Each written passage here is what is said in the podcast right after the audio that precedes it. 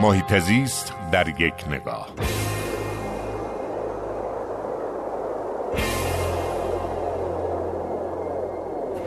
یک ابتکار جالبی مرکز بهداشت شاهرود به کار برده اخیرا.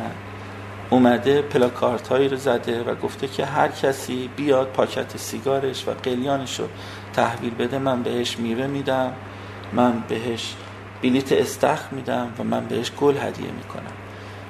هممون باید بدونیم که سیگار نه فقط به شخص خودمون آسیب می‌زنه نه فقط به اقتصاد کشور آسیب می‌زنه بلکه حتی می‌تونه کیفیت زندگی نسل آینده رو هم متاثر بکنه.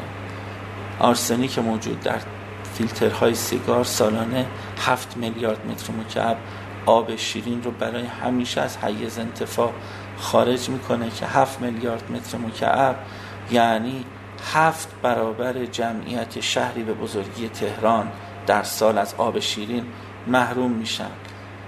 تحصیگار می‌تونه متاسفانه به عنوان غذا اشتباه در اختیار پرندگان و حیوانات قرار بگیره و در زنجیره غذایی ما را هم تحت تاثیر قرار بده.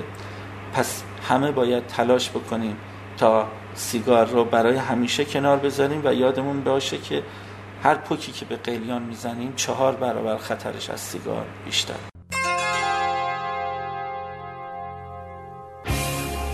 هر جا حال محیط زیست خوب است حال مردم خوب است.